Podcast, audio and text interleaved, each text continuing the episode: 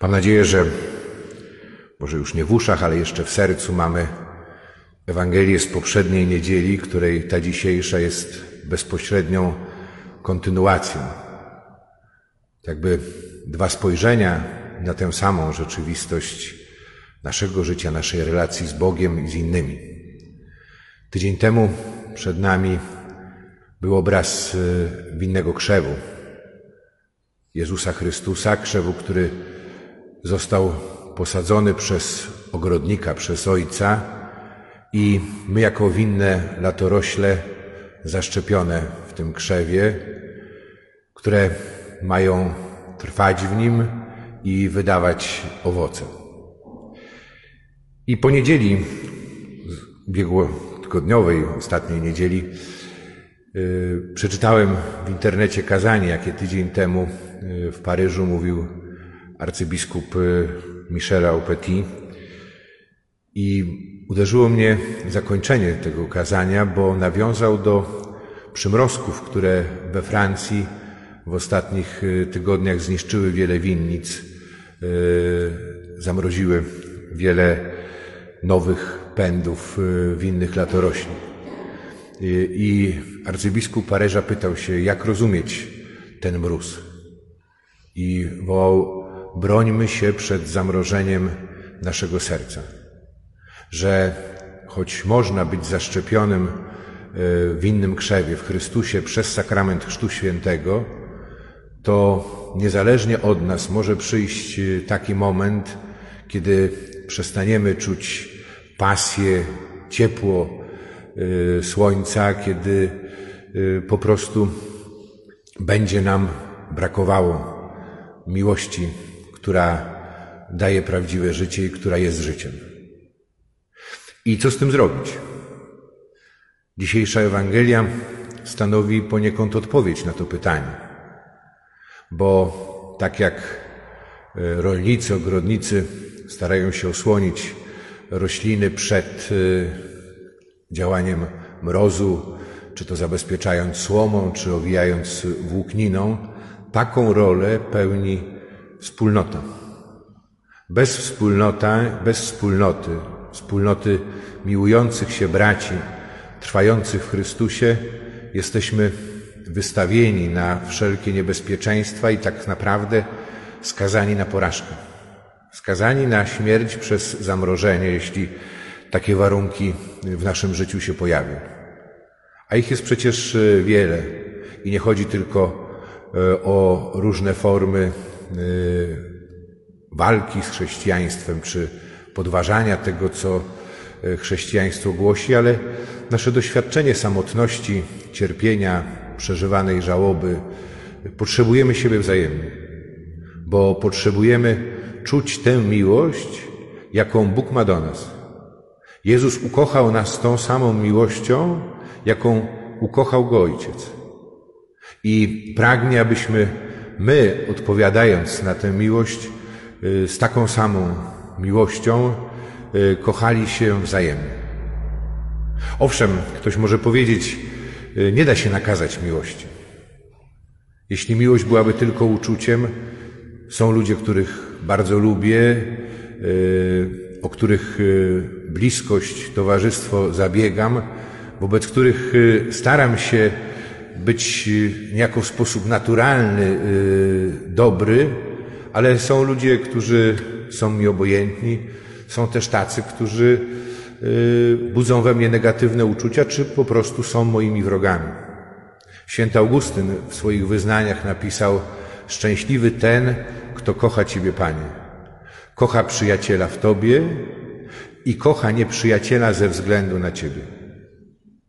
Ja nie jestem Panem moich uczuć, ale moje wybory należą do mnie. Troska o dobro drugiego, który przez związek z Chrystusem jest moim bratem. Chociażby nie budził mojej sympatii, czy nawet y, uczucie y, wrogości czy lęku. Wezwanie do miłości wzajemnej. I to miłości, która ma bardzo wysoko ustanowioną swoją miarę, swoje kryterium. Bo to już nie jest y, tak, jak kochaj bliźniego swego jak siebie samego, tylko coś dużo większego.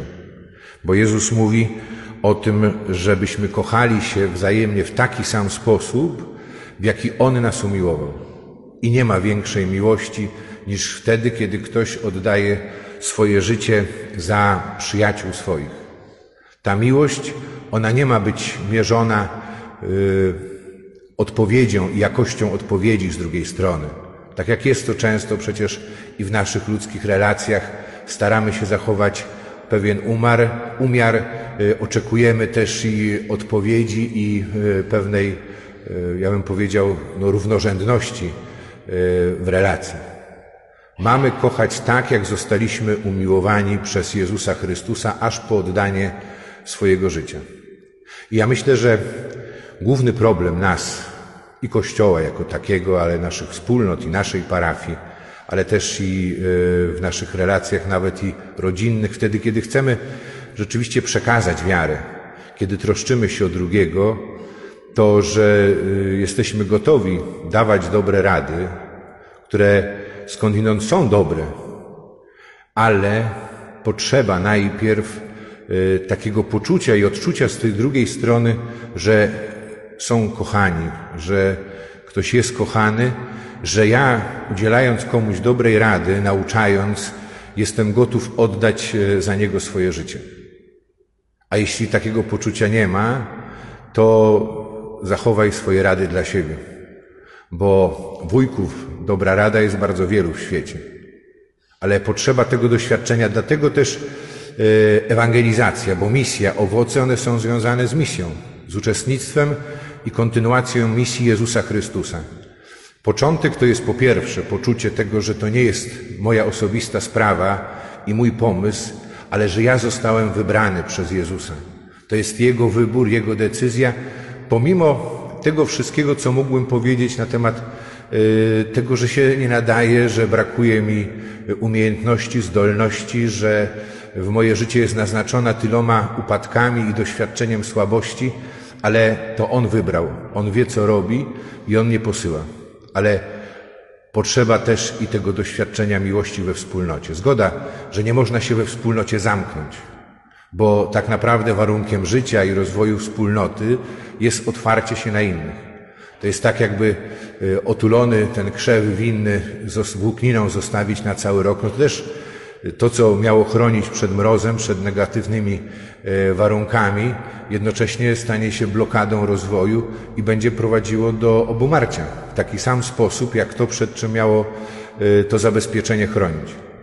Potrzebujemy wzajemnej miłości, wzajemnej troski, bliskości, ale też i po to, aby iść z tym do świata, aby być w ten sposób e, rzeczywiście wiarygodnymi świadkami miłości Boga do nas objawionej w osobie Jezusa Chrystusa. I w tym wszystkim mamy działać jako przyjaciele Jezusa, a nie jako Jego słudzy. To jest wezwanie też i do wewnętrznego rozwoju, do dojrzewania. Bo tak jak słyszymy w Ewangelii dzisiejszej, y, sługa nie wie, co czyni Pan Jego. Sługa wykonuje polecenia. Dlaczego to czyni?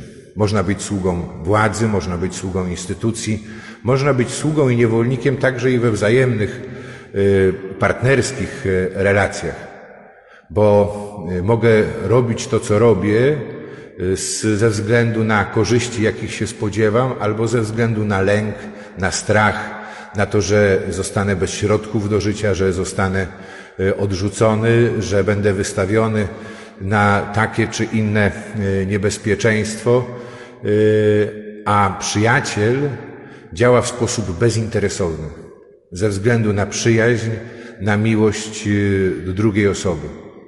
I Pan Jezus też wybierał sobie przyjaciół.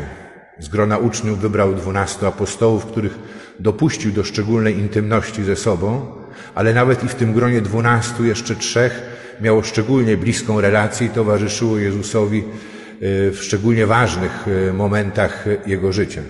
Którzy to byli Popatrzcie na obraz y, przemienienia pańskiego w naszym głównym ołtarzu i zobaczycie tam postaci.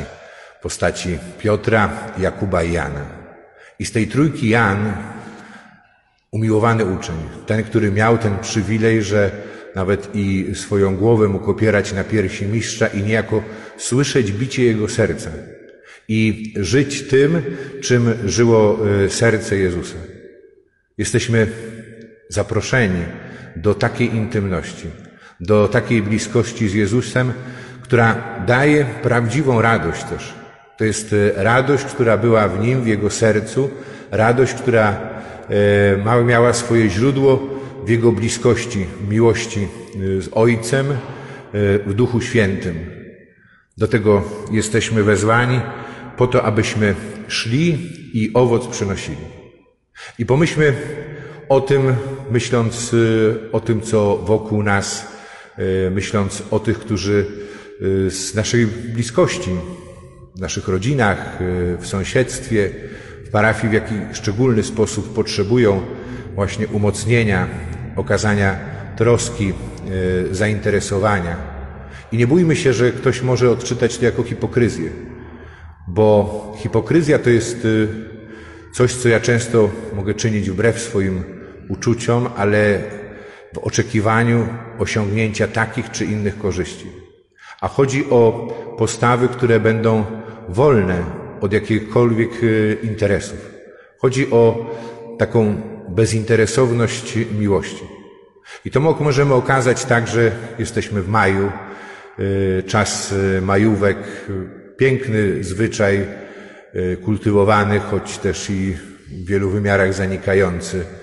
Myślę o tych osobach, które gromadzą się przy kapliczkach. Jest ich mniej niż w poprzednich latach. To wynika też i pewnie i z obawy, i z trochę lęku, a może też i z jakiejś takiej niechęci do manifestowania swojej własnej postawy. Ktoś może powiedzieć, że E, wygodniej, lepiej mu się modli przed obrazem, czy samemu e, w swoim domu, ale to jest bardzo ważne. Ta nasza wspólna obecność i wspólna modlitwa, kiedy przynosimy nasze intencje w naszym sercu, ale też i modlimy się w tych intencjach, które są przyniesione przez innych, a myślimy też i obejmujemy naszą modlitwą wszystkich mieszkańców naszej wioski. I jednocześnie jest to też i świadectwo świadectwo wobec innych, y, że jesteśmy tutaj, bo jesteśmy przekonani o miłości Boga do nas. Miłości, którą objawia też i poprzez macierzyńską y, troskę Maryi o nas, y, o nasze rodziny. Jej się zawierzamy i jakby poprzez naszą obecność przy kapliczce, poprzez naszą troskę o to otoczenie, to, że jest zadbana, teraz odnowiona, udekorowana, wskazujemy innym na to, gdzie, u kogo tak naprawdę mogą znaleźć i ukojenie, umocnienie, ale też i prawdziwą radość. I w tym samym sensie myślę też i o e, kolędzie, która jest przed nami. Rozpoczniemy ją po przyszłej niedzieli, wtedy, kiedy już będzie można na zewnątrz zdjąć maski z naszych twarzy i popatrzeć sobie e, nie tylko w oczy, ale stanąć po prostu twarzą w twarz bo to, co e, jest środkiem zabezpieczającym przed zarażeniem, jednocześnie też i prowadzi, a przynajmniej stwarza takie odczucie e, oddalenia, izolacji. A my potrzebujemy bliskości. Potrzebujemy popatrzeć sobie w twarz, potrzebujemy popatrzeć sobie w oczy. I ta kolenda będzie wyglądała w ten sposób, że najpierw zgodnie z ogłoszonym porządkiem ja będę objeżdżał parafię z osobami, które będą chciały się pomodlić przed ich domami. Nie będziemy wchodzić do środka, będziemy modlić się, błogosławić dom, e, ale potem będzie zaproszenie właśnie do przyjścia do kościoła, do świątyni, wioskami czy ulicami, aby tu wspólnie siebie, swoich bliskich sąsiadów zawierzyć Panu Bogu i jednocześnie też i przeżywać to doświadczenie wspólnoty. Oczywiście, tak patrząc realnie, można by powiedzieć, nie można się spodziewać, że będzie nas wielki tłum, bo jeśli przed pandemią tu w mszy świętej w ostatnim roku, kiedy było liczenie wiernych e, w październiku półtora roku temu, e, to przy prawie dwójpół tysięcznej parafii było 303 osoby dokładnie powyżej siódmego roku życia, to trudno oczekiwać nagle, że ta liczba się zwielokrotni, ale nigdy nie wiadomo, bo to nie my jesteśmy panami historii i to nie my działamy, to Pan działa i dotyka serca. Ale nawet jakby było tylko kilka osób, to jest bardzo ważne, bo to jest nie tylko jako znak, ale jako też i obecność Kościoła. Obecność tych, którzy podejmują odpowiedzialność przy całej swojej słabości świadomości swojej kruchości y, za to, aby to orędzie Bożej miłości rzeczywiście dotarło do innych. Dotarło do moich y, sąsiadów, y, tych, z którymi spotykam się, czy to w miejscu pracy, czy w relacjach rodzinnych. Prośmy Pana w tej Eucharystii o to, aby pozwolił dojrzewać nam swojej przyjaźni z Nim, abyśmy y, mogli tak jak On y, być świadkami miłości Ojca do każdego człowieka. Przyłóżmy tak jak Jan nasze ucho, naszą głowę do piersi Jezusa, aby usłyszeć bicie Jego serca. I niech to bicie Jego serca będzie tym, co ożywia naszą nadzieję i co pobudza nas do tego, abyśmy potrafili przezwyciężyć to wszystko, co nas dzieli, co każe nam zachować e, dystans. E, niech pozwoli przełamać wszystkie uprzedzenia i rzeczywiście starać się żyć jak bracia w Jezusie Chrystusie. Amen.